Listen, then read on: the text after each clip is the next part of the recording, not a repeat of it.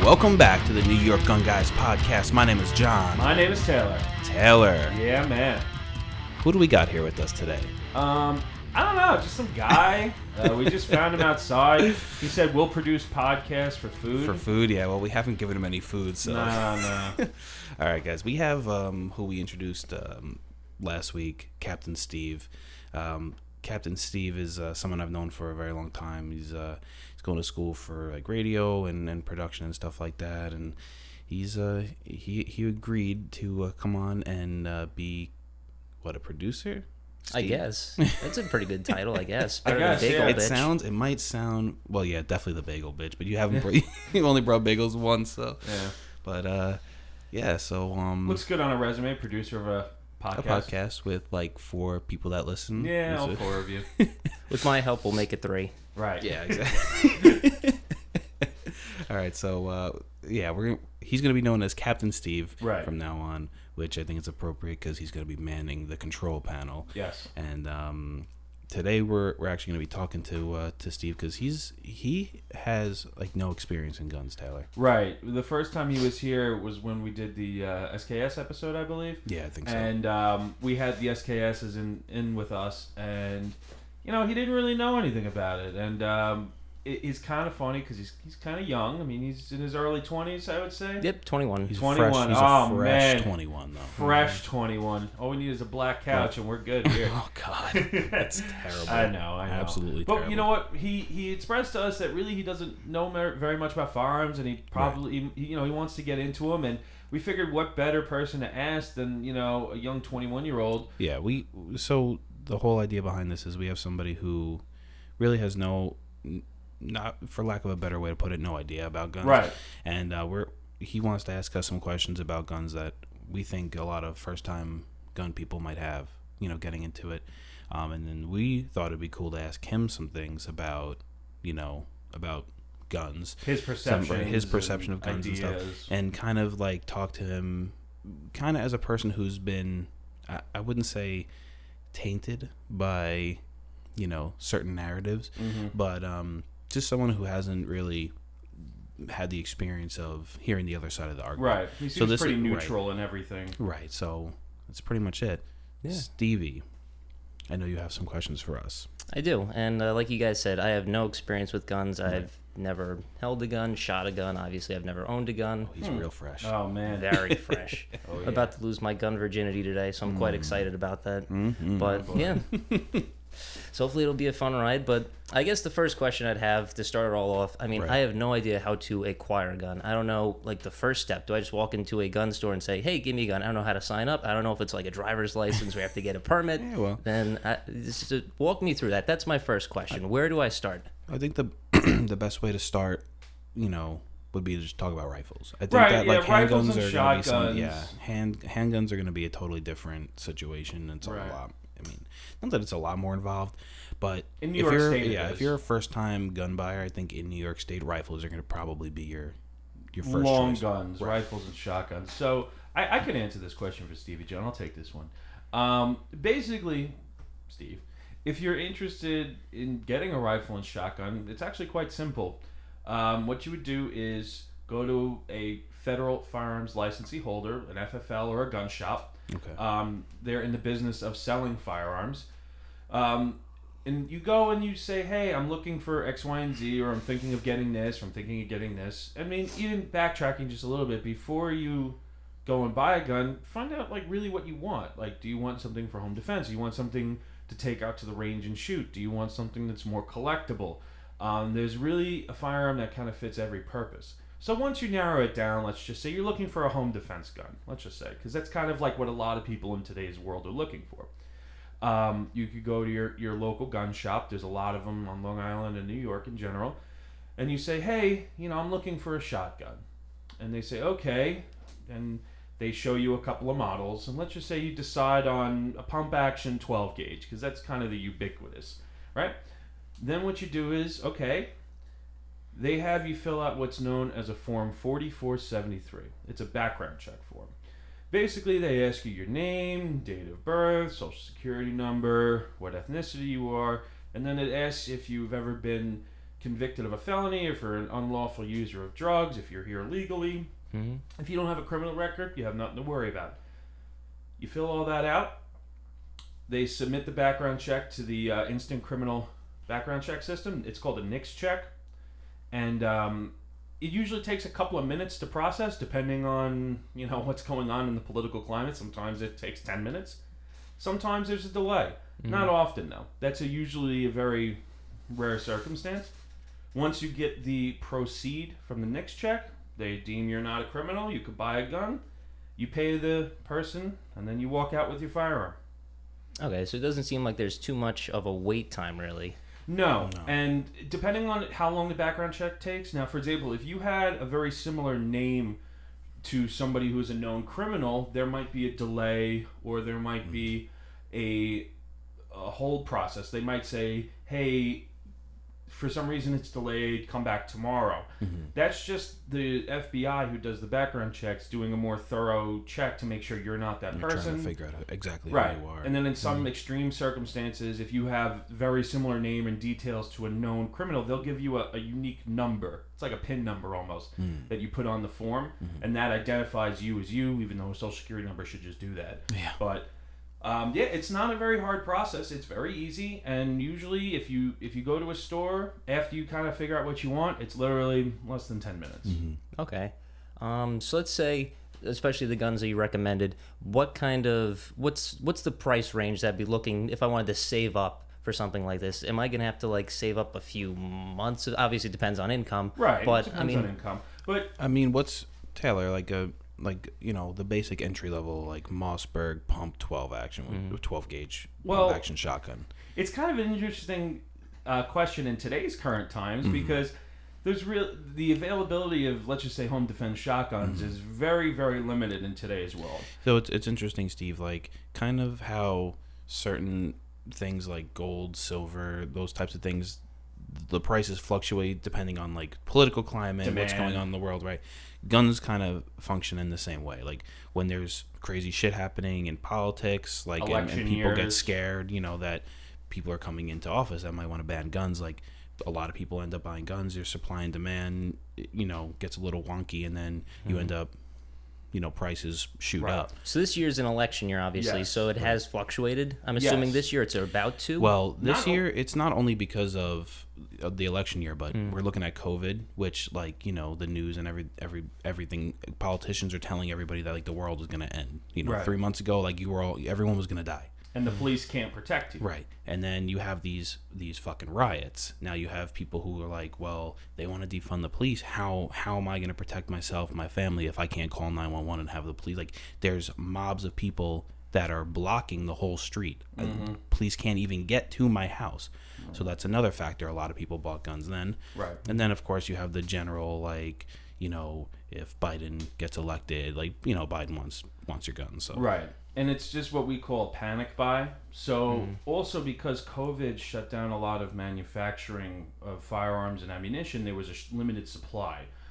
Coupled with the panic buying increased a really short supply. Mm-hmm. And then I was in a gun shop with my friend last week, and he was looking for a home defense shotgun, and they're like, we can't even order them from the distributor. They don't have any. We don't know when we're going to get any in. Mm-hmm. So barring any crazy pandemic that's going on. Normally, a good home defense shotgun, 300 to 500. Okay. New. Which is not bad. No. Yeah, but that's going to be your super basic, entry level. That's super basic, but mid range, I'd say, because a super basic would be a Maverick 88 that pre pandemic you could pick up for $200-something, or a Mossberg 500 or 590, 3 to 5, I would say. That's not bad though. And that you could even buy ammo with that. Mm-hmm. Okay, so going back to my first question, so you're saying today if I walked into a gun store and I could buy a gun, obviously I have no criminal record, at least I don't think so, I can walk out with a gun possibly today? Yes. No, okay. Not possibly, definitely. 100%. As long as you got the cash and you pass the background check, you're right. And you could buy a long gun at 18. Right. So several years ago you could have went in on your 18th birthday and purchased one. The only thing that he can't buy at 18 is an AR receiver because it's a firearm. Well, because you can, in theory, turn it into a pistol. Yeah. So a firearm can only be bought by somebody 21 and older. A long gun can be bought at 18. Handguns at 21. Right. Okay. So we got into how I'm going to get it. Now I want to talk about carrying rights. I have no idea, especially this is the New York Gun Guys podcast. I have no idea what gun laws are like in New York, and especially what it's compared to like in other states. I don't know who's even, carrying. Not even other states, but just even like upstate New York is super different than here. You know. Now, when you say carry, are you talking about like handgun, rifle, transportation? What do you? Let's start with handguns. Okay, so John, you want to take this one? Well, I mean, you need permitting for that, and unfortunately. I mean, to even have a handgun itself, you're going to need, a permit for that. Going further than that, if you want to actually be able to carry that firearm in a concealed manner, you're going to need another permit for that. There's something called a full carry license, which usually police officers and federal agents and things like that have. Just that's their credentials equals a full carry permit. For somebody like you, a regular civilian, to get that is like impossible. It depends on the county. Down here, Long Island, in Suffolk County, Nassau County. Forget New York City. Yeah, forget New York City. It's almost impossible to get. You need to if you look at the requirements for that, I think it says you need to prove that you have a threat. There's a threat of death. Multiple threats against your life, and then even then they could still deny you. Upstate counties, they could issue concealed carry licenses. I don't want to say liberally, but they don't have such stringent requirements for the just cause of it. So if you want to get a handgun, let's just say you live in Suffolk County, there's a permitting process. You have to apply. There's references, fingerprints, fees associated. Yeah, it's a nice little packet of information. Right, and then after that, they'll give you what's known. The most common is a target and sportsman's license. Sorry, go ahead. Oh, no, sorry. It allows you to possess a handgun in your home. It allows you to transport it to and from the shooting range or hunting or whatever. It allows you to transport it on your person, too. Right. And then it allows you to... It allows you to own it in your home, transport it, and then shoot it at approved ranges, lands, etc. Right. And you could actually carry that in a holster on your person going from your home to the range. Right. Some people do take the chance they use that as a full carry because in their mind they can say, well, I was on my way to the range and this guy, popped out of nowhere, even though, you're nowhere near a range. That's obviously I don't recommend doing that. No. You're going to open yourself up to some serious issues if you ever have to, even if you get pulled over and, for some reason you get pulled out of the car and all of a sudden now you have a gun on you and you're carrying it, outside the scope of your permit. Yeah, I mean that's a problem. Yeah. If you work in a business setting, you can also get a carry, which allows you to carry for work purposes to and from your place of business. If you go to the bank, the whole purpose behind that is you carry a lot of cash. You have to show that you carry cash on a daily basis and that you have a reason to have to carry that firearm. So, in theory, you could have your boss not necessarily apply for you, but just provide proof that you do carry cash every day and you can have a carry permit. Okay. But again, you can't go to church with it, you can't go to the movie theater with it. It could only be in the scope of your job. So because that was another question I asked, because like you guys talked before in the other episode, the Glock episode, which is a fantastic episode. When you're done with this episode, definitely go back and check it out. You guys mentioned Texas, and I think it was a church thing. You said that everyone in Texas carries. Well, I mean, that's like a stereotype, but it is true. The thing about Texas is that they're just allowed. They're it's very simple to be able to carry a gun there. Right. It's very simple. They don't allow open carry, though. You can only carry concealed in Texas, which is kind of an interesting... Is that true? I thought... Yes. Okay. You can't open carry handguns in Texas. Okay. You can only conceal carry handguns. I think Colin Noir did a video on that. I wonder if that's super enforced there. It is actually. Yeah. It is because there was a thing where people were carrying black powder pistols, which technically... well, the interesting is because technically a black powder pistol isn't considered a firearm because it's black powder. Right.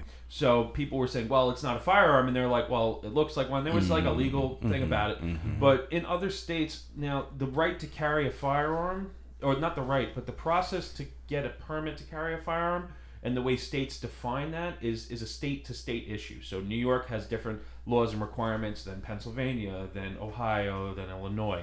So because you're licensed to carry a gun in one state doesn't necessarily mean that it transfers like a driver's license to other states. Okay. Some states recognize, it's called reciprocity. They recognize other states' permits, but no one New York doesn't recognize any other state's permit.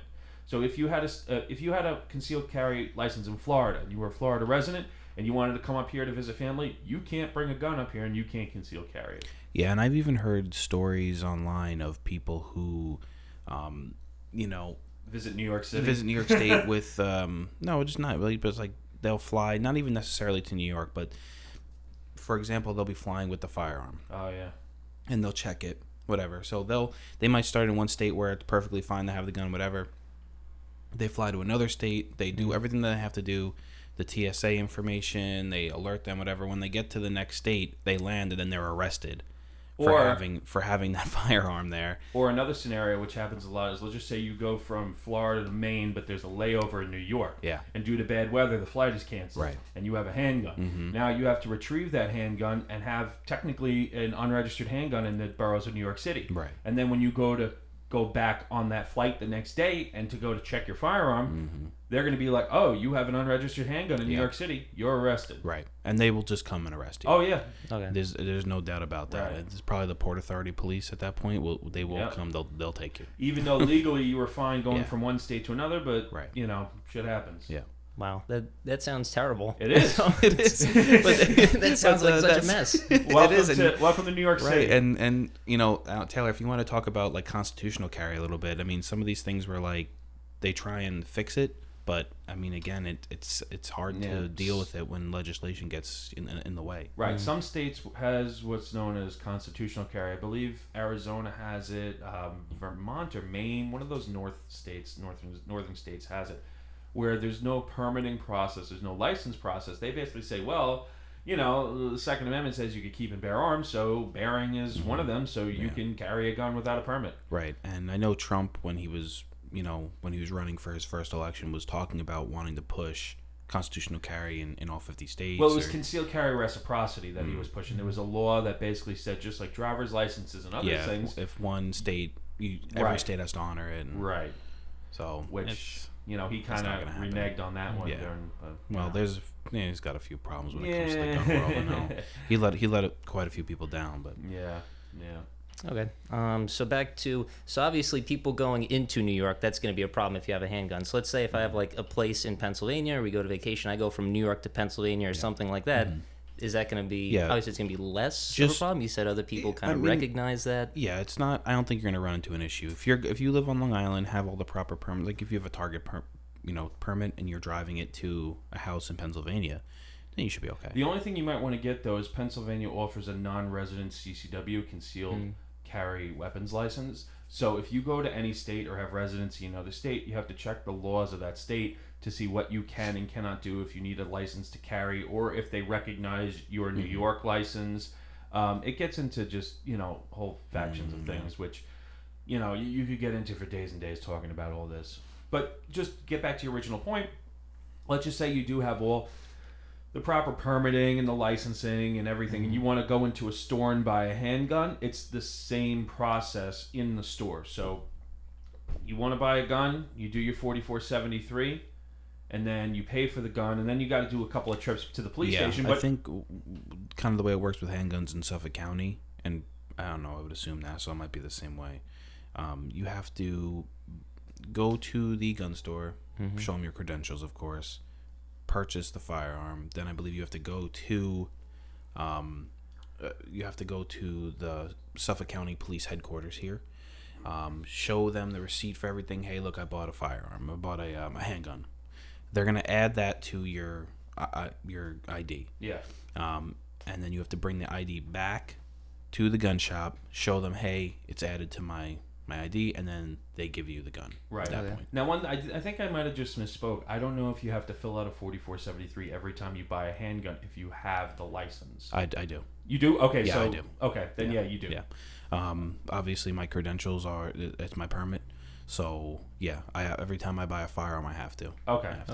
All right, that's interesting. Mm-hmm. All right, so we went through how I got it, New York gun laws. So if I do have it, what's the best way to keep my gun, obviously, safe? How do I, best place to put it, obviously, I'm assuming a safe, and also cleaning it. How do I keep it in good maintenance? All right, well, those are two different questions. Yeah. As far as keeping it safe, I mean, ideally you would have... It depends on your living situation. Yeah, I mean, ideally you would have a safe. Obviously, some safes are better than others. I wouldn't even say a safe. Depending on the situation, I would say some sort of way to secure it, whether it's a locked container, like a residential security container, a gun cabinet with a lock. A safe would be the best option, but people who live in apartments or people who live in places where you might not be able to even get a safe in, they make underbed storage solutions with, where it's like a keypad access to keep it locked. Yeah, I mean, but you could also go, not that it's the like going to be the greatest safe of all time, but if you did want the extra protection, quote unquote, of having a safe, I mean, you can go to Walmart, get a $90 safe that you can bolt to your floor and people aren't going to just be able to come pick it up and take it out of your house. Right. It's some way to have, to not have unauthorized access to that firearm, especially if you have kids in the home or something. It has to be stored in a really safe manner. You just, I mean, at the end of the day, even if you have a massive safe, people, if they have enough time, enough people, and enough, you know, tools, they can either get in the safe or get the safe out. Right. The whole idea behind putting your gun in all these, you know, in these safes and locations or whatever is just prolonging the amount of time and the ease of access. So, you know, you might have like, obviously a shitty safe that's bolted to the floor is going to be better than just keeping it in your drawer. Yeah. So, you know, for me, I would recommend even at the very least, like a $90 safe. Oh, yeah. That you could bolt to a wooden floor or whatever, concrete, you know, slab, whatever, and then just... That way, when you're not home and you're not using it, you could put it in there. It's an amazing peace of mind, let me tell you. Yeah. I mean, like, dude, for me, like, obviously I have a safe. Taylor has a safe. Just knowing that, like, when I go somewhere, that it's safe in my safe. Yeah. And there's, like, you know, it's just... You don't have to think about it. What kinds do you guys have? What website would I go to? Where would I purchase it from? What would you recommend? What type? It depends on your situation entirely, but the one piece of advice I'll give you is get a bigger safe than you think you need at that moment. Okay. Because trust me, there will be other things that you're going to put in there aside from guns. Right. You're going to, if you buy one gun, you're going to buy three. And you want to kind of plan ahead, because a safe, depending on the type you get, is a purchase. It's a real serious deal. Yeah, and safe, you know, if you... Safes are a lot of money. Yeah, if you, you get a good one. If you get a good safe, they're a lot of money, man. Right. And they're heavy as hell. You only want to move it one time. Oh, yeah, God. I pray to God I never have to move the safe out of my house. Oh, my God. It was like... They were like... Dude. It was like building a pyramid. They had to tie off stuff with shipping rope, and it was a project, man. And going back to what Taylor said about buying something bigger than you think that you need, it's kind of like cigars and humidors. You buy a 100 count humidor, that means that you should really be buying a 200 count humidor, because you know, I mean, Steve knows what I'm talking about. He's got okay. Yeah. And you know, obviously you guys know me, so got plenty of cigars. But now, getting to the second part, so finishing the first part, so honestly, I think that you would want to go see a safe in person. You can go to like a big box store like Walmart, BJ's, Costco, Home Depot, and they have like your kind of like import lower end safes, but it's perfectly adequate for somebody who has a small collection that really just wants to keep them locked up. But if you want something that's a little more serious, a little more... Now, basically, you're paying with a safe for time.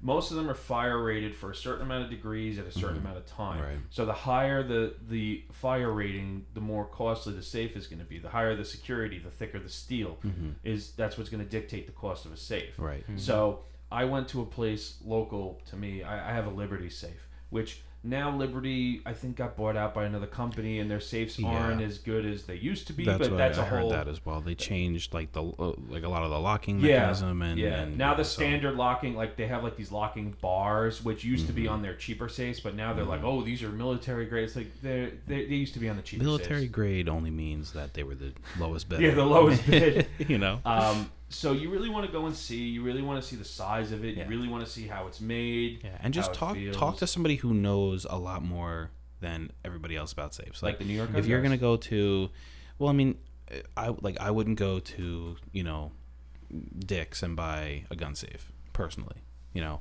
I wouldn't buy anything from those bastards. Well, yeah, but you know, I don't like, you know, I would go to a specialty shop, right? There's talk to somebody. There's shops here. Oh, yeah. You know, you can go. I think it's called like Suffolk Lock. I've never purchased anything from them, but they have a bunch of safes. Yeah. Liberty Safe, where are they? They're in Farmingdale. They're in Farmingdale here on Long Island, and those.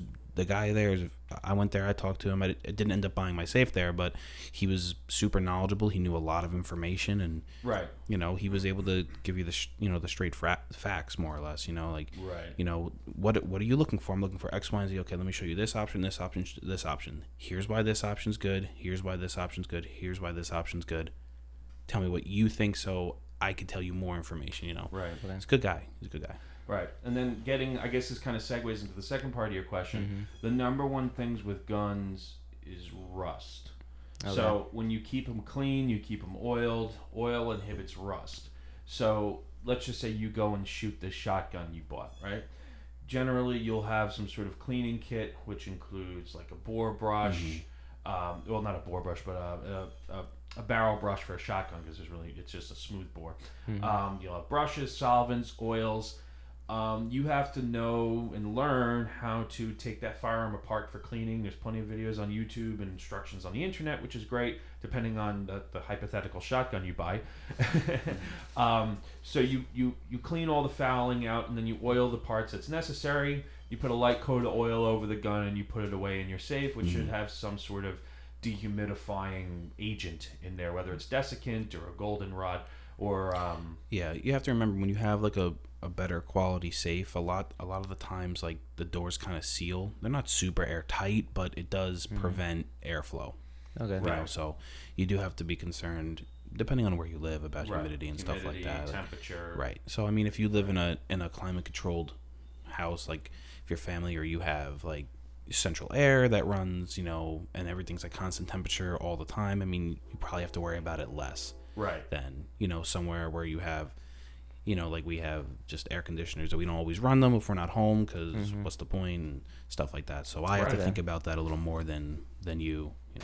So it is kind of like, you know, essentially like a cigar, like you said, like a humidor. You can't just put it in like a box. You have to make sure it's at like a certain temperature, make sure it's nice. Okay. Exactly. Exactly. Yeah, I mean, I wouldn't say it's like as specific. Like if you put it in there and it's 80 degrees, you're gonna ruin it. No, but I can't put like a 68% bavita back in there or something like that. No. But it's just something. It's something extra to think about, you know. Right. To be aware of. If you especially have a gun collection and you have a lot of money in that, the last thing you want to do is just, you know, be negligent of that and then open your safe and everything's covered in a fine powder. Yeah, I mean, guns hold their value. And a lot of them increase in value, especially some of the older stuff like that Taylor has. I mean, over the years, I mean, look, if you hold them for 30 years from now, they're going to be either the same price or more. I can't imagine them being worth any less. No, you know, it's not like there's more of those being made. We're talking about things that were made, you know, 20, 30, 40 years ago, whatever, or older. Yeah. So... Yeah, so that's the big thing. You learn about your firearms, you learn how to keep them clean, and especially like with older firearms that might shoot corrosive ammunition, you gotta know how to clean that. And then so let's just say you have this shotgun, it's clean and oiled, and it's put away in a safe. That's the most ideal scenario. Okay. And I'm assuming, you know, if you're a gun owner, you probably want to take it out and use it. But let's just say, you know, you're busy, you can't really get to your gun. Should I be like taking it out and taking it to the range to keep it, you know, warm, active, like a vehicle, like a car? Can't let the car sit there for too long. No, you can keep a gun put away for hundreds of years, and as long as it's oiled, it'll be fine. I mean, look, dude, I have guns that I haven't shot in years. Yeah. I mean, when I was going through my process for becoming a cop, I had a voucher. My firearms, Taylor knows the story. I actually had a voucher. My two of my long guns that I had at the time with Suffolk County, the Suffolk County, two Mosins. We'll tell the story when we do the Mosin story, but. I had to vouch them with the Suffolk County Police Department, and it like just like my, you know, you have to voucher them just to start the process, and then you have to go through the whole process. Then you have to go through the whole academy, and you can't actually go and retrieve those firearms until you have your credentials that you passed the academy, or that, you know, you know that you failed the academy or you got fired for whatever reason. And so it took like 2 years. Like it might even been like more than 3 years. That, there's a story after, but it took you a while. Right, to get so back. Like then I went back to go get my rifles, And, you know, at this point, obviously, I've passed my academy, and I had my credentials, my shield, everything. And I go to the Suffolk County property section, and I go to retrieve my firearms, and they tell me that I can't retrieve my firearms. And I'm like, why? Wow. They're like, well, you need to go through a background check. And I'm like, I have a firearm on me right now. You know, like, here's my credentials. Look, here's my ID and my shield. It's right here. I have a handgun with me. Ridiculous. So, you know, it's just like one of those, like, man, weird things. And it's like, yeah, you know, but I can understand it. Like, for them, like, it's just another, they have to check off a box, you know. They're not, they have a, and I can appreciate it, being a police officer, they obviously have a list of requirements that they need to release something like that. I mean, it is a gun. So yeah, that's just, it's, I ended up getting them back, but it took a long time. It took way longer than it should have, especially being a cop. And obviously, I've gone through the toughest background check there is, you know, like, becoming a cop isn't easy, despite what some people might believe. Right. It does take a long time, and a lot of people are disqualified. Don't you have to be a racist to be a cop? No. Yeah, that's a common misconception. Oh, wait, what? No, okay, that's a common misconception. 21-year-olds like me think that you guys are the enemies, so this is also good. Yeah, well, that's another topic for another day. That's like a fucking, we could talk for hours and get very... The discussions would be passionate, I'm sure. Oh my God. Rightfully so. Yeah. Yeah. So, Steve, I have a couple questions for you. Okay. The first thing is, I just want your general thoughts on firearms. So, like, I want to know kind of what you've heard, what you were told by friends, family, being at school, whatever, before you kind of joined in with us and, like, had a lot, like, had a little more experience. What are some of the things that you've heard just about firearms? Definitely the number one thing, you know, we're in New York. We live in a fairly liberal, a very liberal state. Yeah. You know, being, not having owned a gun, obviously, having a lot of friends, and my parents don't own guns. My friends, you know, don't own guns. Right. I'm not really surrounded by that. So I guess environment helps. But from someone who has no experience in them, or really, I would say that, you know, the consensus is, you know, guns kill people, you know, in quotes. Mm-hmm. A lot of people think that, you know, guns should be restricted. That they are not good whatsoever. People are not allowed to have them. They're not the responsibility to handle them. That's definitely what I've heard. Again, like in New York, everyone's, or at least most people that I've talked to, that's kind of the consensus. But yeah, I mean, that's my experience. Again, my parents don't own guns. I'm not around guns. What do your parents think about? Like, have your parents said anything specifically? I mean, obviously, without, if they don't carry guns in the house, throwing them under the bus. No, I mean, I'll drag them through the mud if I have to. But yeah, obviously, if they don't have a gun, they're obviously not crazy about it, I'd say. I mean, if they'd have one, it's a completely different story. But I don't. They're not crazy about it. They haven't said anything specifically to you, like guns are really bad. And I think if I brought one home, they would not be happy at all. Yeah. I don't even think it's because they wouldn't trust me. Yeah. I think that they just think it's too much of a danger around the house. Well, if you don't know anything about guns and all of a sudden a firearm appears in your house, I can understand you being a little apprehensive. Yeah, I mean, but you gotta start somewhere. Your dad's a teacher, right? Yeah, both parents are teachers. Okay, so that's another aspect, you know. So that's, I mean, everybody. I would think everybody realizes a lot of teachers, a lot of them end up being Democrats. And a lot of them. Like, I mean, like, obviously, I've had teachers who obviously were cops, and they're, you know, they don't lean too far to the left, and not every teacher does. I know plenty of teachers who don't. I wouldn't say that they're necessarily Democrats. They could be conservative, but they have to toe the line of being a teacher, and the environment in which they're in is, like, for example, if you're an educator, you might have to have that. Oh, I work in a school, and sometimes there's school shootings, so I really can't be for guns, because otherwise I feel like it might happen to me. You know, like, in some crazy way. Yeah, I mean, it's just like, just looking at, like, a lot. I mean, like, I told this story, I don't know, a couple weeks ago. Like, I have people that I know who are in college right now, and pretty much every one of their teachers or professors are very, like, anti-police, anti-gun, like almost every single one of them. And it might be a stereotype. Yeah, it might be a stereotype. I mean, I do know teachers who I've had conversations with about guns who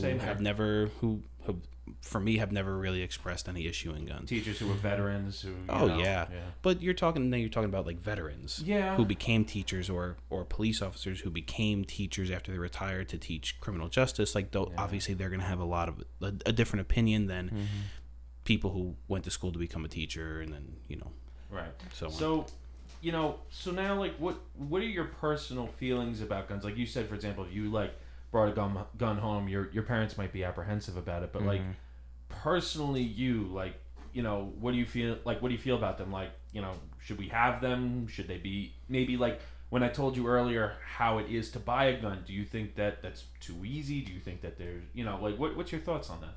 So really, I think that from what we've heard, usually when guns end up, they usually end up in the wrong hands. I don't really think that someone's going to go out, buy a gun, and it's that person where they just slip through the background check and something happens, mm-hmm. you know. For me, I would probably say I'm for guns. I don't think that there's any problem. I think the process that you said, I was fairly surprised that it took a day. I thought it took a little bit longer than that. No. Some states do have a mandatory waiting period, which is a state-by-state case. I think Maryland has it, or Virginia has like a one handgun a month law. But in New York... So silly. Yeah, it is. But in they call it like a cooling down period. Like, here's the thing, Steve. Like, it may seem surprising to you that you can just go to the store and an hour later, after everything, you pick out the gun, do the background check, you get to walk mm-hmm. out with a gun. But what's the difference? I mean, you're like you just said, that the law-abiding citizen who's going to a store buying a gun isn't the same person who's going to walk out of that store and go start killing people. Yeah. So what's the point of having a waiting period? If that's not the person that you're concerned about, then why are you preventing that person from getting a firearm any quicker? You know what I mean? So, mm-hmm. yes, if you were the same person who was going to walk out of the store and start robbing people or go killing people because, you know, the quote-unquote cool-down period, you were, you know, something happened, your wife cheated on you, and now you're going to go kill somebody. Mm-hmm. That's one thing. But those aren't the types of people who are doing that. And it's not to say that that doesn't happen, because it obviously does, but I think statistically it's a really small percentage right. of the amount of... based on the amount of firearms that are sold, I mean, it's such a minute, small right. percentage that right. it's almost negligible. Yeah, it's just funny to hear, and it's not your fault. It's yeah. just it's a common argument where people say like, oh well, the law-abiding gun owner isn't the one that we're worried about, but we're gonna prevent that law-abiding gun owner from getting a gun too quick. You know right. what I mean? So it's like kind of one of those like weird hypocritical things. Well, we're not worried about you, but maybe we're going to restrict what you could have, when right, you could buy it, how right. you could buy it, how many you can buy, where you can keep it. And it's just one of those things that like gun owners catch those little things, and we're like, well, wait a minute, you just said that I'm not the problem, so why are you trying to prevent me from owning this X, Y, and Z item, or prevent me from getting it, you know, at a different rate of speed, or I can only buy one a month, and just mm-hmm. like those weird little things, you know, just they don't yeah. really apply to each other. Okay, yeah. I guess going a little bit off topic, going back to the gun store, and this might, again, I love asking this because I could ask a stupid question and I could just say, hey, I'm new at this. Yeah. So that's if fine. I go to like a gun store and let's just say, you know, it's a business. These people got to put food on the table. Yep. If I go in there and, you know, some people think that if I go in, you know, and I get denied, would they sell it to me? Some people think like, oh, they're just going to sell it to you anyway. No, they're not going to. No, they're not going to. Oh, it's a business. They're going to sell it anyway. No, I mean, it would be game over for them in a heartbeat. Okay. That is yeah. highly illegal. Yeah. yeah. Highly illegal. Dude, you're talking about, yeah, putting food on the table, and they're running a business, so they're going to mm-hmm. just sell me a gun. Well, did you forget that if they do sell you that gun, they're going to... Their business is going to be shut down. All their licenses are removed. They might even go to jail. Oh, they will definitely go to jail. You know, like that's another argument that just doesn't really, right. you know, mm-hmm. it's just, you got to think about it from both sides. There's no reason for you to be denied, because on the background check, if you lie yeah. on a background check form, that's a federal crime. yeah. So if you lie, it'll probably get caught, mm-hmm. although some things do slip through cracks, and I'm not, you know, not right. denying that, but lying on a background check form is a federal crime. Mm-hmm. So, right. you fill that out and you sign that, it has to be truthful. They run the check, and let's just say you do. I'm not going to get too into it, but for example, that kid in Florida mm-hmm. who shot up the school, right? He went to a store, and there was a delay in his background check. Now, federal law says that any delay over 3 days, you get to have the firearm, because the government didn't meet their burden mm-hmm. to deny you that firearm mm-hmm. within that specified amount of time. But the gun store could still deny you that sale. They're like, you know what? This took too long. Right. I don't feel comfortable with this. Call it bad business, but, you know, I'm not going to sell you a gun. Mm-hmm. So they could okay. still have that option. They sold it to him anyway, because it happens to a lot of people. Mm-hmm. There's a delay. You know, people are like I said, if they have a similar name to somebody, if there's, you know, extenuating circumstances. But... there can be an instance in where the background check does not come back and you could still get the gun. But if you, like this, unfortunately, like this young kid, this asshole had, you know, his intention buying that gun was nefarious. And let's just say the background check did stop him. He wouldn't have gotten that gun that day. Mm-hmm. And then he subsequently used that firearm to do his shooting. So. Exactly. Mm-hmm. So like I said, statistically, there is a small percentage of people that go and buy a gun, do the background check, and then go commit crime. Yeah. And then you have to remember, you're not a criminal until you become one. So if you went your whole life and you were perfectly fine, never got in any trouble, and then got a firearm and then for some reason shot somebody, like... That background check would have never stopped you anyway. Exactly. So are you guys advocating for mental health checks? Are you guys saying... All I'm saying is that you can't predict future behavior. And this is a big problem with a lot of law enforcement agencies using polygraph tests. What a lot of... I know it's a little off topic, but just, to talk about this point, a lot of agencies use polygraph tests to kind of determine... is this candidate going to be a good officer, right? What a lot of places are finding is that you'll pass the polygraph test because they ask you questions like, have you ever stolen anything? Do you want to steal things? Have you done X, Y, and Z? A lot of other things. And they pass the polygraph test. They go on to becoming cops, and then they end up, like, stealing shit. Yep. Mm-hmm. And the whole argument is, well, they passed the polygraph test, and it's kind of like, well, a polygraph test does not predict future behavior. Right. So there was actually a story in the New York Post, I think yesterday, there was a cop who was recently arrested for espionage on the NYPD. He was a Chinese. Oh yeah, I saw that. He was from Tibet or China. He was a veteran. Yeah, he was a veteran. He was an Army or Marine vet, crazy, and he was doing double agent for the Chinese. he was reporting to spies, on Tibetan citizens. Right.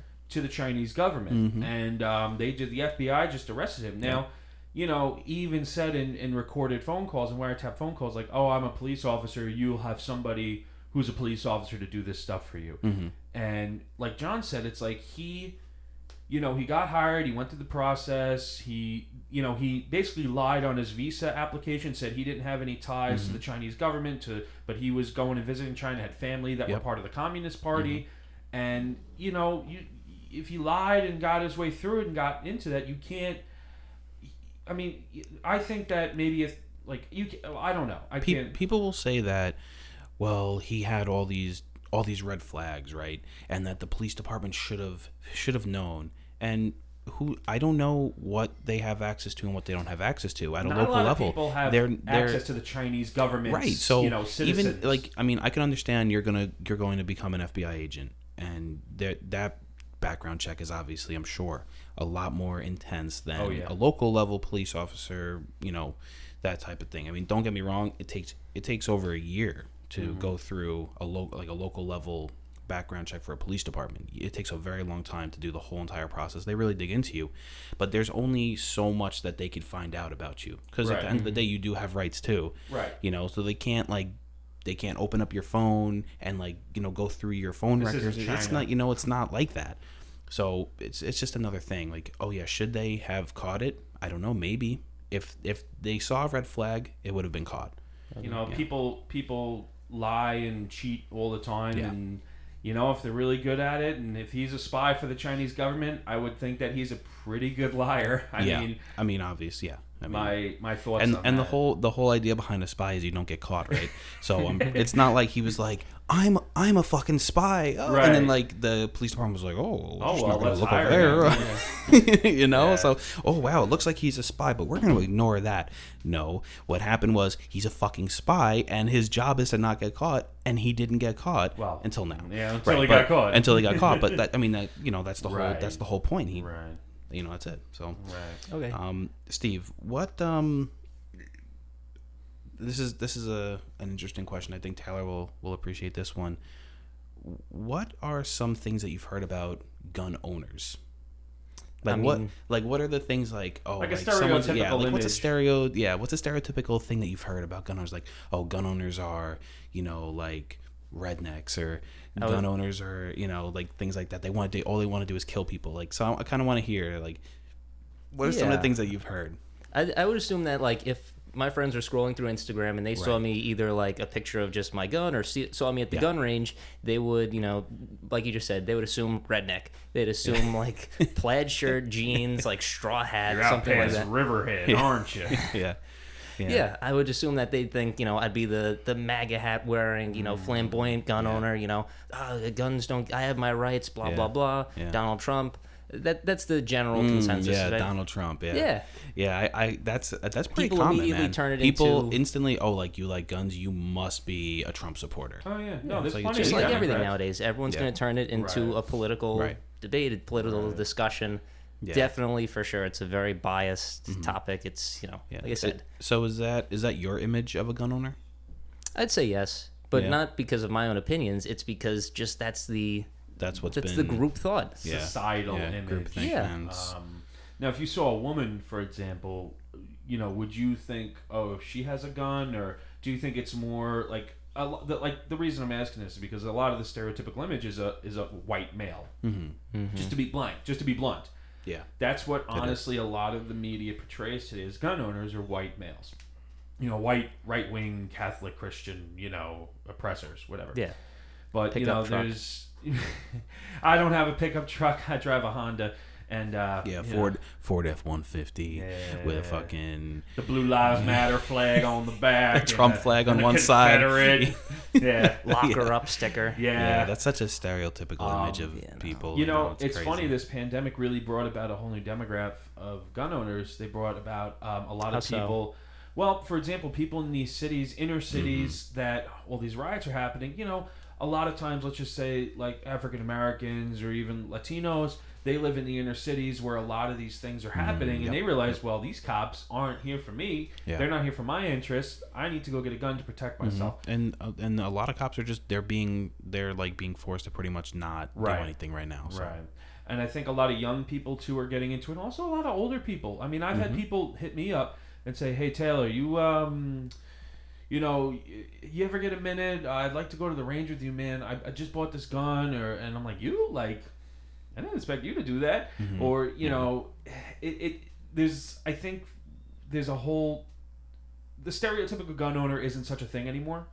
I think, you know, the old man and the fishing hat and that's not the gun owner anymore. It's young people like Steve. It's women. It's you know, immigrants. It's everybody because it is an American right.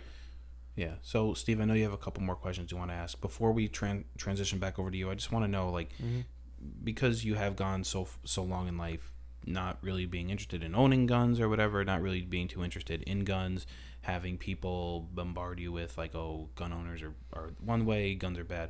What now is kind of shifting your thought process on guns? Because I know the other day you mentioned to me, like, oh, you know, this is pretty interesting stuff. I might actually... I might consider going out and getting a gun.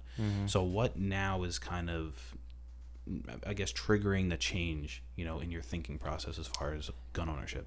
I've definitely, before the whole, so I'd say to start off, definitely as soon as the pandemic started, right when all the riots happened, right when all the protests, BLM, and not that BLM's, you know, a bad, so... Once all the riots happened, because, like, listen, I don't want to, you know. I know what you mean. It's a hard thing to say. Black Lives Matter, the sentiment is good. Yeah. Oh, yeah. Okay, I think most people agree with that. Of course. All right. Black Lives Matter. But people like, the organization does have some, like, problems associated with it, with the leadership and some of their messages aren't. Yeah, I mean, some of their messages are questionable for a lot of people. And look, a lot of people do follow that organization, and that's your right to do it. Totally. But when people don't follow that organization, they get, like, called out in the streets, and it does leave some to be, you know. It's a strange time. But go ahead, you wanna. Just finish up with what you were saying. So being right next to New York City, seeing all the stuff that's going down right now, basically how it's turned into a hellhole. Seeing all the riots, the protests. It's getting bad.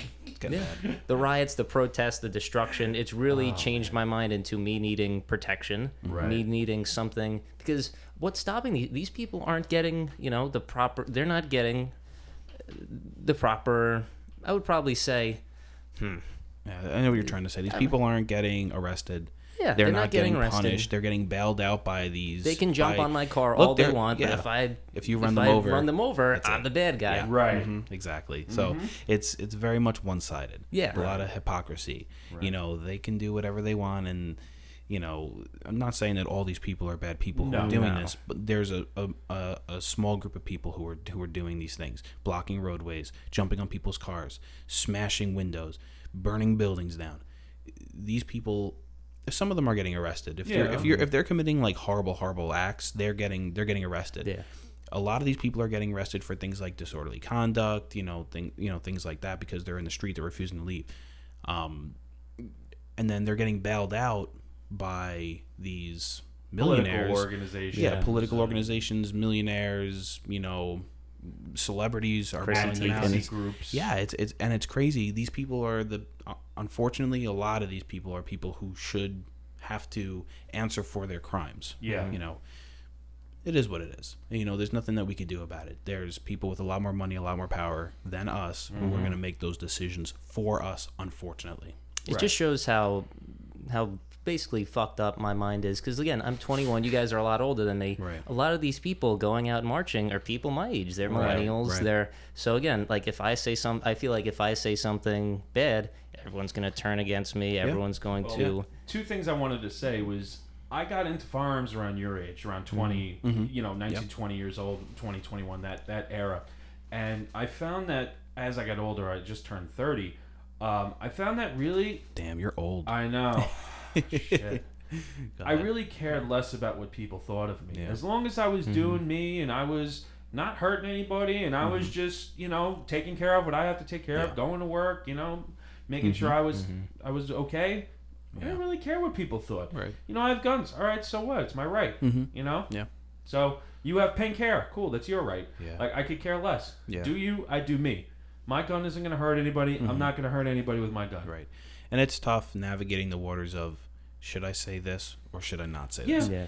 You learn that with age and experience. And especially right now, people are being like doxxed. Oh, mm-hmm. People are being canceled.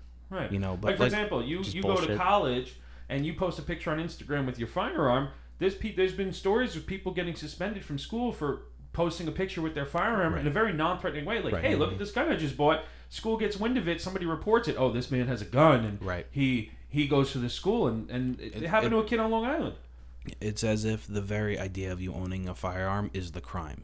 Exactly. Mm-hmm. And unfortunately, a lot of people feel that way. Right. Like, you could be perfectly normal. We could be having a conversation. All of a sudden, you find out that I'm a gun owner. Now I'm a criminal. It's like, wait, you have guns? Mm-hmm. No, dude, we can't fucking be friends. I can't come to your house. What if you shoot me? And it's like these weird little... I can't let your kids over... I can't let my kids over your house because what if they get into your guns and they don't care to ask, like, oh, you're a gun owner? Like, tell me a little bit about that. Like, oh, like, I kind of felt like gun... even if, like, you have kids and they want to go over, hey, mm-hmm. look, I know you're a gun owner. I'm cool with that, whatever. I don't have any guns. Are your guns safe if I let my kid come over? Right. Like, is it going to be an issue? Hmm. No. You come over. Look at my safe. I'll show you everything is safe. No one knows the like the combination. Knox. Nobody's getting into one knows the combination but me. Your child's going to be fine. Right. So Steve, what other questions do you have for us? So I definitely did want to talk about the protests and riots that are going on right now, cuz I said that kind of turned me into wanting protection. Mm-hmm. Is that a good enough reason? Would you recommend that? I mean, I think any reason that you want a firearm is a good enough reason for you to have a firearm. It's a right. You don't need a reason. Yeah, you don't need a reason, exactly. And is that a valid trigger point for you to all of a sudden say, wait a minute, now I think I might need a firearm? Of course it is. Yeah, it's mm-hmm. a good catalyst. Of course it is. I mean, that's the whole point of owning a firearm, right? I've said before, a firearm is the great equalizer. Mm-hmm. Look at Taylor compared to you. Taylor's a much bigger dude than you. He's taller than you. He's a stocky guy, like more handsome. That's for another topic. We don't know about that. But Steve, if you and Taylor got into a fight, if he wanted to rob you, whatever, if he wanted to kill you, he probably can kill you just with his bare hands. He could probably be, unfortunately, people can be beaten to death. Yeah. A firearm is going to make you equal to Taylor. Yeah. No doubt. And I've said before in another episode, a firearm is the only thing that's going to make, a 300-pound dude who wants to, unfortunately, sexually assault a 100-pound female, it's the only thing that's going to make them equal is that female having a firearm. Oh yeah, and being able to protect herself. So yeah, I think that's a fine reason to. And it's not a machismo reason. It's not like this like Rambo reason. It's a legitimate reason. Mm-hmm. Yeah. You know, there are concerns in the world, real world concerns that are going on, and it's a very valid reason because a lot of firearms uses are defensive. They're not really offensively used unless, you know, you're a criminal. Mm-hmm. So yeah. It's a perfectly valid, you know, reason in quotes. You know, it's a need. Yeah. It's, you know, it's something that you want. I would say it's okay for you to want a firearm to make sure that you are safe. Yes, of course. It's okay for that to be your reason. A lot of people will disagree and say, well, that means you just want to like go kill people, or that's not a good enough reason. No. And you know, even if you go to like apply for a carry permit, that's not a good enough reason. Just saying like I want protection to protect myself, that's not a good enough reason for the government to allow you on Long Island to allow you to carry that firearm as a full carry. It's just not good. It's for them, it's not a good enough reason. For the normal average citizen, other gun owners, and obviously yourself, you feel like that is a good enough reason. That's good enough. Right. Even if you just wanted to hang it on your wall for I don't know why, if you just wanted to have a gun just to have it, that's a good enough reason. Yeah, of course. You know, so. Okay, and then I think it's really interesting how we were talking about before, again, kind of like how culture mixes into people's thoughts and groupthink. And because, again, you just asked, you know, what are my thoughts on it? The first thing I look at is, you know, the stereotypes. If someone's scrolling through social media, what's the first thought that's going to come into their mind? Mm-hmm. Right. Okay. Did you guys have any more questions for me? Or? Yeah, I mean, I kind of want to do like something a little interesting. I'm going to do like a little, I guess it's like a word association game. Yeah. Okay, I'm gonna say a couple things. I just want you to tell me what comes to your mind. Don't think about it too much. I'm gonna say something, and it's gonna obviously be gun related. And I want you to tell me the first thing that you know you think of. So the first thing is common sense gun control. Common sense gun control. Yeah. What do you think when you hear that? Because I know that's a term you've heard. It has to be. I mean, it's in the news. Yeah. It's in the newspapers. It's on the internet. Okay. The first thing that immediately came to my head, controversial. Okay. You're not wrong. It is, yeah. That's just, I mean, that's the first thing that came to mind. Yeah. Common sense gun control. So what would, basically, common sense gun control is just... Yeah, I mean, because some people would think that, you know, banning a pistol grip is common sense gun control. But it's not common sense. You know, some people think that a waiting period is common sense gun control. Okay, it's kind of like, for example, if they pass a law that said, you know, Save the Kittens Act of 2020, but really what it did was defund the police and assist hostile foreign nations in rebuilding their military. What, you're not for the Save the Kittens Act? Yeah, but it does this, this, and this, which I don't agree with. Right. It's kind of like you know, the New York SAFE Act, right? What does that even mean? New York SAFE Act. It sounds really great. Oh, do I want New York to be safe? I live there. Fuck yeah, I want it to be safe. Oh wait, you're banning, you know, high capacity magazines, anything over 10 rounds? That's weird. Oh, you don't want me to be able to order ammunition online? That's weird. That's not really safe. Like, I'm a gun owner. I need ammunition. I don't want to pay. You're making crazy me a prices. Felon overnight from my previously lawfully owned high capacity magazines. Yeah, I can't have a why does a bayonet lug on my firearm make a difference? You know, like, I don't even own a bayonet. Why? Yeah. Why can I not have a pistol grip now on my gun? You know, it's just like these little things that when you really look at the SAFE Act, is it really making anybody safe? Right. The name is really great, but it's not really doing anything. They name things like common sense gun control, but it's really not that common sense, in my opinion. Yeah. So, next thing. That was a good one, though. Controversial. I like that. I like that too. The first thing that came to mind. Yeah, because it sounds like it shouldn't be controversial. No, it really shouldn't. Yeah, that's exactly. It sounds like everyone should be for common sense, and that's the thing. That's what people say. Like Taylor was saying, like, oh, are you for like common sense, like gun control and stuff like that? And if you say no, they look at you like you're a psycho. Yeah, like, oh, you're not for common sense gun control, and then like people be like, oh well, all I want is a registration for all firearms in the whole country, and you're like, no, that's a big fucking problem because then once the government knows. Look, you could look back in history. Usually when countries lose their guns, the first thing that happens is a nationwide gun registration. You know, it happens. So they find out where your guns are, they come and take them. And what business is of it is the government's to know what a constitutionally protected right, like what I have. Right. You know, and that's a whole debate for another time. So the next one I want to know about is the AK-47. Oh, God. Oh, no. Yeah. Well, go ahead. Dangerous. First thing that came to my head. Oh, okay. What else have you heard about it? I mean, the second thing that came to my head would be school shooting, in all honesty. Oh, interesting. Again, like... international. Can you tell me the last school shooting that happened with an AK-47? No. Exactly. Okay. Yeah. All right, and this is totally off the cuff. Like this is that we have not talked about this. No, which is, all. And that's the whole point.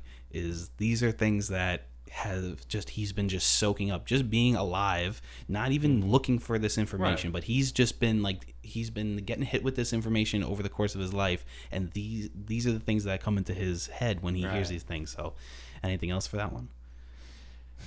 You don't. Like you said, I'm definitely trying to be. I've not heard these. I'm definitely trying to... I'm a neutral person, believe me. I'm not on one side or the other. These are just legit thoughts that are popping in my head. I mean, it doesn't make you right or wrong. It's just what you've heard, and that's really the point. Uh-huh. Yeah. So definitely, first one, dangerous school shooting. That'd be the second one. Okay. AR-15. I don't even know that one. Okay, no. Fair enough. I'm surprised by that. I'm really surprised by that. Surprising. I mean, GTA? No. I don't know. All right. That would surprise me. Yeah, it does surprise me. I'm surprised he said school shootings for AK-47, but not AR-15. Yeah.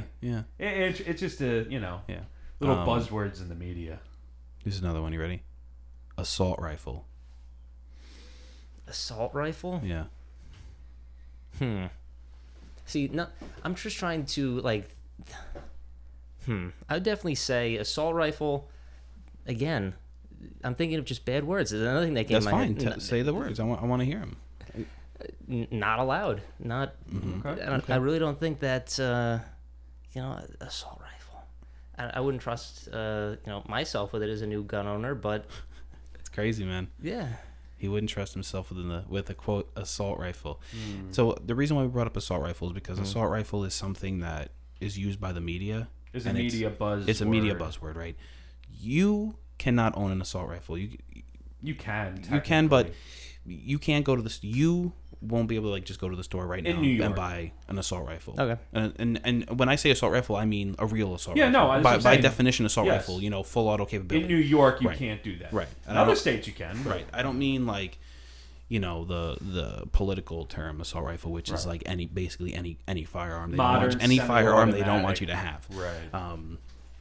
So, yeah, I don't know, Taylor, if you want to comment on the assault rifle thing. I know. Yeah, so, Steve, assault rifle is a word that you hear in the news, we want to ban assault rifles. Joe Biden says that, we want to ban assault rifles. We want to ban weapons of war. Really what an assault rifle is a fully automatic firearm. By definition. Right. That's, let's just say, in a more modern context from...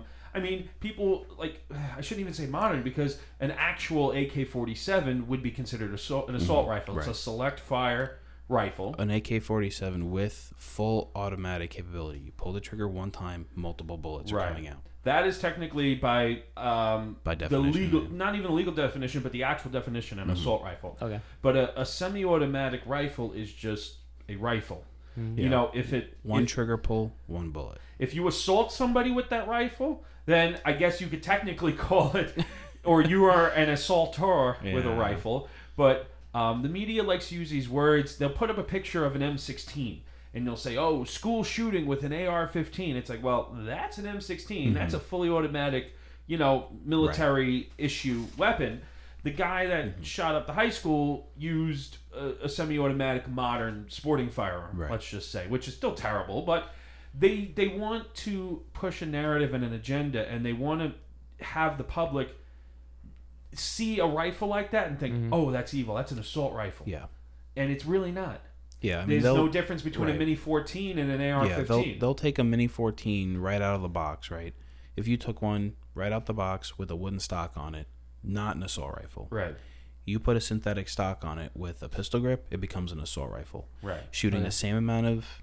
Same type of ammunition at the same rate of fire. Everything is exactly the same. The only thing that's different is now that there is now there's a black synthetic stock with a pistol grip on it now becomes a quote-unquote assault rifle. And I think what, you know, obviously what they're aiming to do is they're aiming to say, well, we're going to ban assault rifles. And then people go, well, that sounds like a fucking great idea. Right. Assault rifles shouldn't be allowed. And then they'll put up a picture of an AR-15 and say, we're going to ban this. Right. And they'll say things like, you know, military-grade assault, like assault rifles are only meant for the battlefield, you know. Mm-hmm. They should only be in the hands of military. And, like, that's actually a scary thing to say anyway. It is. I agree. I definitely agree. And, you know, for somebody like you who, let's just say, is young and even growing up in today's, like, I graduated high school a long time ago, like 12 years ago. And, you know, the world we live in today is much different than the world of, you know, 2008. And so, like, Steve, here's a good example. Do you, like, how dangerous do you think this gun is? By the looks of it, like when I look at that, by the length of it, it looks more dangerous to me. If I think like, oh god, the longer the gun is, that the more dangerous it is. Just like, do you think that there's like? So look at this gun. All right, well, let me just interrupt. John is holding up a picture of a Ruger Mini 14 in a wood stock, and that looks like a 15-round mag or a 10-round mag, something around there. Yeah, something around there. So that's what he was just holding up a picture of, and you were saying that the size of it was like the length of it was kind of scary, or what? Okay. Did that look like maybe something that people go hunting with? Yeah, I'd say so. More traditional, yeah. Now I want to show you this gun. Which one is more dangerous? Definitely this one that I'm looking at. This one's more dangerous, right? Yeah, that's what I thought. This is the same exact gun. Oh, literally. Yeah, same exact gun. One has the wooden stock out of the box, and this one has just like it's like a sporterized look. Yeah, it looks it's black and dangerous. It kind of looks like a SCAR. It has a pistol grip, a stock. It looks like a 30-round mag. It's the same. I think it's the same mag. It might be a few rounds extra, but it's the same gun. Wow, no shit. This one too. All right, that's really scary. Right? It's really scary, right? Yeah. Same gun. Yeah. You know, so it's just like one of those things. So the media will tell you that's an assault rifle, but the wooden-stocked Mini 14 people will say that's a sporting rifle. Yeah, so this is an assault rifle, Steve, because it has a pistol grip and a couple other things. Says. Right? This is quote unquote an assault rifle, and then we go back to the the wooden stock, and this is a ranch gun, and this is used to shoot like varmint on the farms, and it's not dangerous at all. You know what I mean? This is a sporting rifle. It just looks different. Same exact gun. Same exact ammunition. Same magazine. Everything's the same. Magazine. Action, everything is exactly the same. Same barrel. Nothing on the other gun makes it any more dangerous than this. Right. Huh. So same exact gun, and that's kind of what we're talking about. Where is this is the common common sense gun control thing? Is banning a gun just because of the way it looks common sense? It's not. I don't believe so. So that's just one of those things, man, and. It's not, like I always say, it's not someone's fault for not knowing, but I think it is someone's fault for not learning about it and figuring it out. Mm-hmm. If you're going to go in the street and you're going to demand banning something that is someone else's right, a lot of people want to abolish the Second Amendment because they don't fully understand the Second Amendment. And they only believe what they're told, and it's not their fault for believing that at first. I think it is their fault for not educating themselves further on the situation so they can make a valid argument. You talk to a lot of people on the street, just like you, Steve. If I held up those two guns to the average person who doesn't really know much, they're going to say the same thing you said. Right. Oh, the one with the wooden stock? That one's fine. That one's perfectly safe. Oh, that has a pistol grip and it's black stock? No. That's very deadly. And for example, with an AK-47, externally, just looking at, let's just say, a semi-automatic AK, and a fully automatic AK, there's only one external difference. If you could even see it, that only somebody like myself would know, and that would be the third pin for the auto sear and the receiver. That's if the safety's up, and you could see it. Otherwise, they look exactly the same, but exactly internally they work different. So to somebody, the average Joe on the street, you would hold up a picture of a fully automatic AK. It's like, well, it's just an AK-47. People would think it's dangerous and school shootings and terrorists. Right. Mm-hmm. But they would know that it's actually a semi-automatic gun. No different than your hunting rifle. Yeah. I mean, for AK, for me, going back to this word stuff, just because you said, I mean, terrorist is the first thing that, you know, triggered, you know, the first thing I was thinking about this last night, the first thing I think is terrorists. I thought he was going to say terrorists. I thought he was too, man. I really thought he was too. I thought you were going to say for AK-47, I was Osama. AK-47, I think I'm going to say terrorist. Yeah. Then I thought for AR-15 you were going to say school shootings. Yeah. And then... But that's our own bias. It is. That is our own bias about people that don't know anything about firearms. Mm-hmm. So we learned a little something that not everybody is as misinformed as we might think they are. Yeah. So that's a very interesting point to bring up. Right, for sure. Yeah. So Steve, you have any additional questions or... So just to round up, so you definitely say... So it would take one day if I walked in today to a gun shop and buy it. If they have it in stock, and if it's, you know, obviously now's a crazy time to be doing things, but generally speaking, you can go into a store, pick out what you want, do a background check, pay the man, and then leave. And I assume a handgun would probably be what I'd want as a first gun. Yes and no. It's a great choice for a gun. It's just here the permitting process is a little harder. Okay.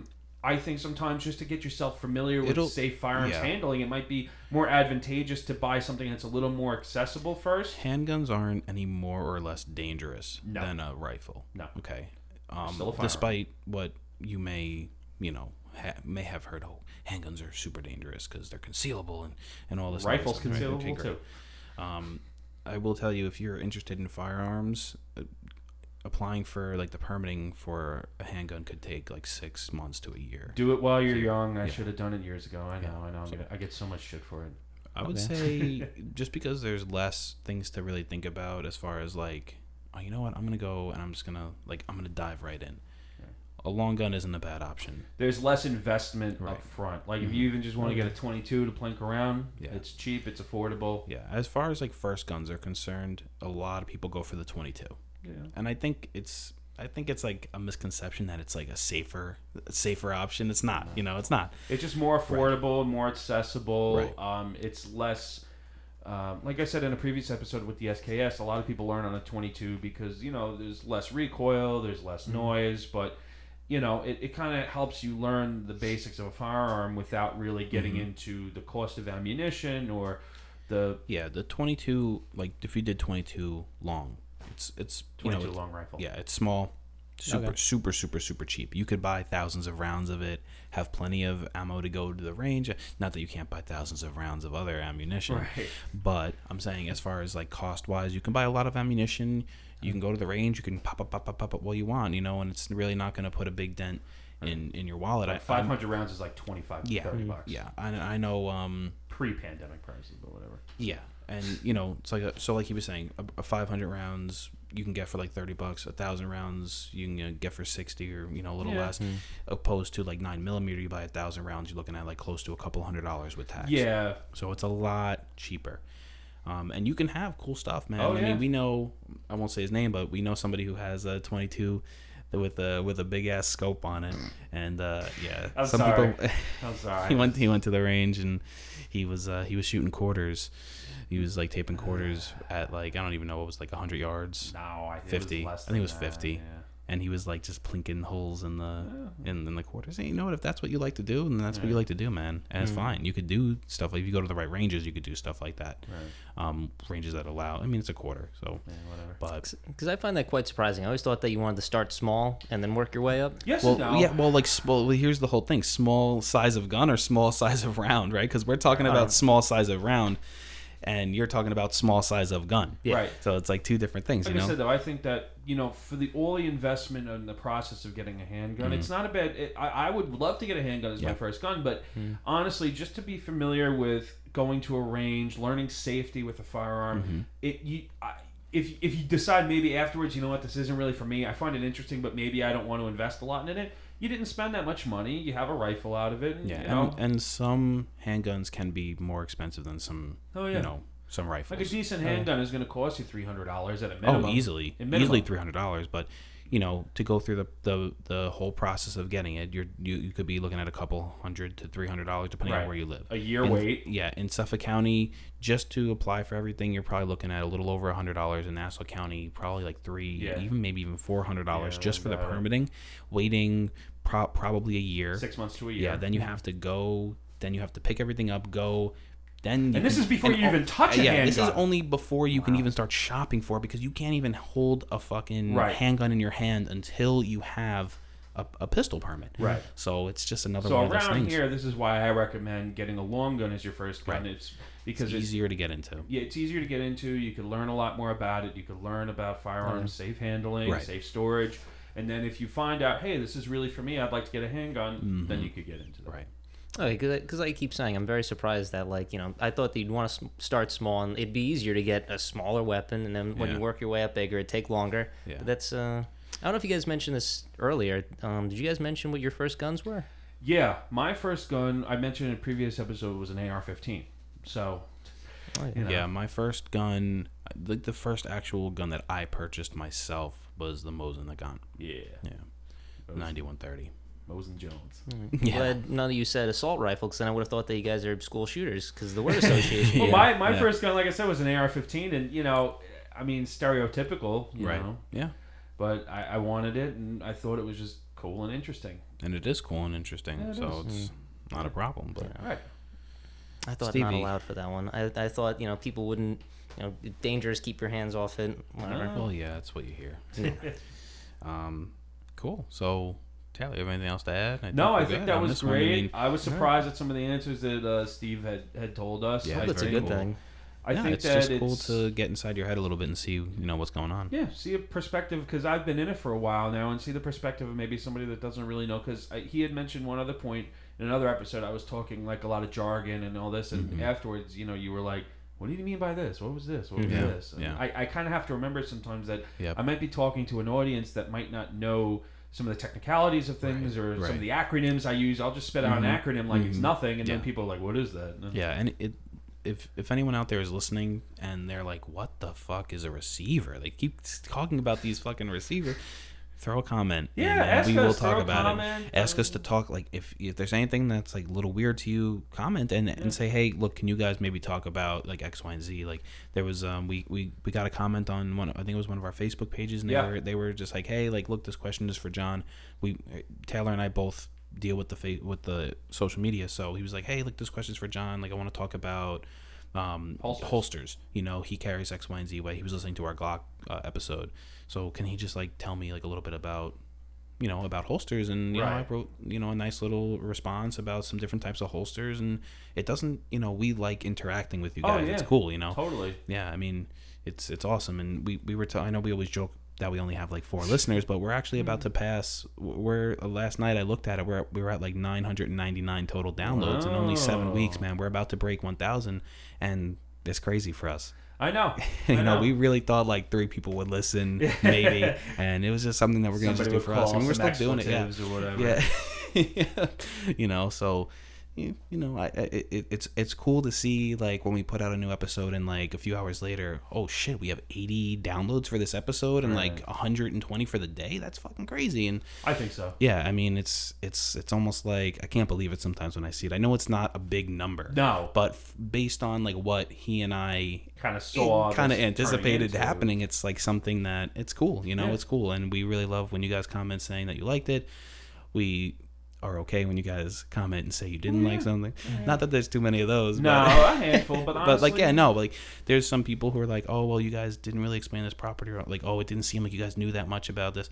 We don't know everything about everything. We don't claim to be experts. Yeah, we're not experts, man. We just talk about our own experiences, and if there's something that we fucked up on, let us know. Oh, yeah, we don't care. We'll do some housekeeping and, say, hey, like, keep the first... Keep them on their toes. What? Definitely keep them on their toes. Yeah.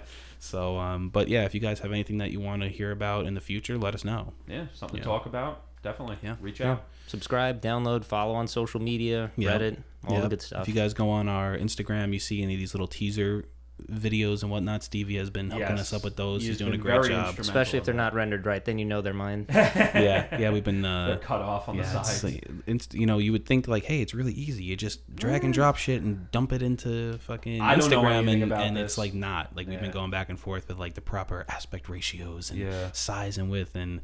Yeah, well, we don't know what the fuck we're doing. So, yeah, Steve's been really helping us out with that, so we'd like to say thank you. Yeah, thank you, Stevie, and... We're looking forward to more. So Stevie's going to be around. I think we're going to hook Stevie up with a mic, and he's going to be searching. Maybe we'll take him to the range one day. Oh, that'd be cool as hell. We should do that, man. We'll That'd have cool. a range report. He's like, oh no. Oh, yeah. He's like, oh guns. I'm not worried about myself. I'm worried about the people around me for sure. You'll be fine.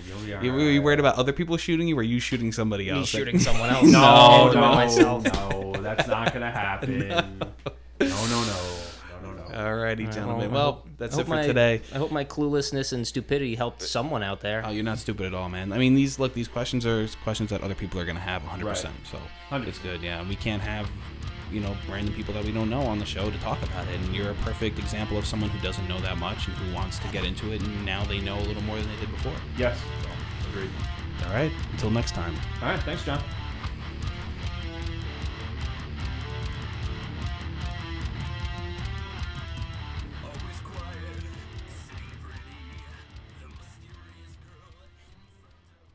Hey everyone, thank you for listening to today's episode at the NY Gun Guys podcast. We do release a new episode every Monday. If you enjoyed the episode, please subscribe and leave us a 5-star review. You can also find us on Instagram and Facebook at NYGunGuys. Please give us a like, a follow, and a share. If you have any feedback or a suggestion for a future episode, definitely send us an email at info@nygunguys.com. We'll see you next time. Be safe out there.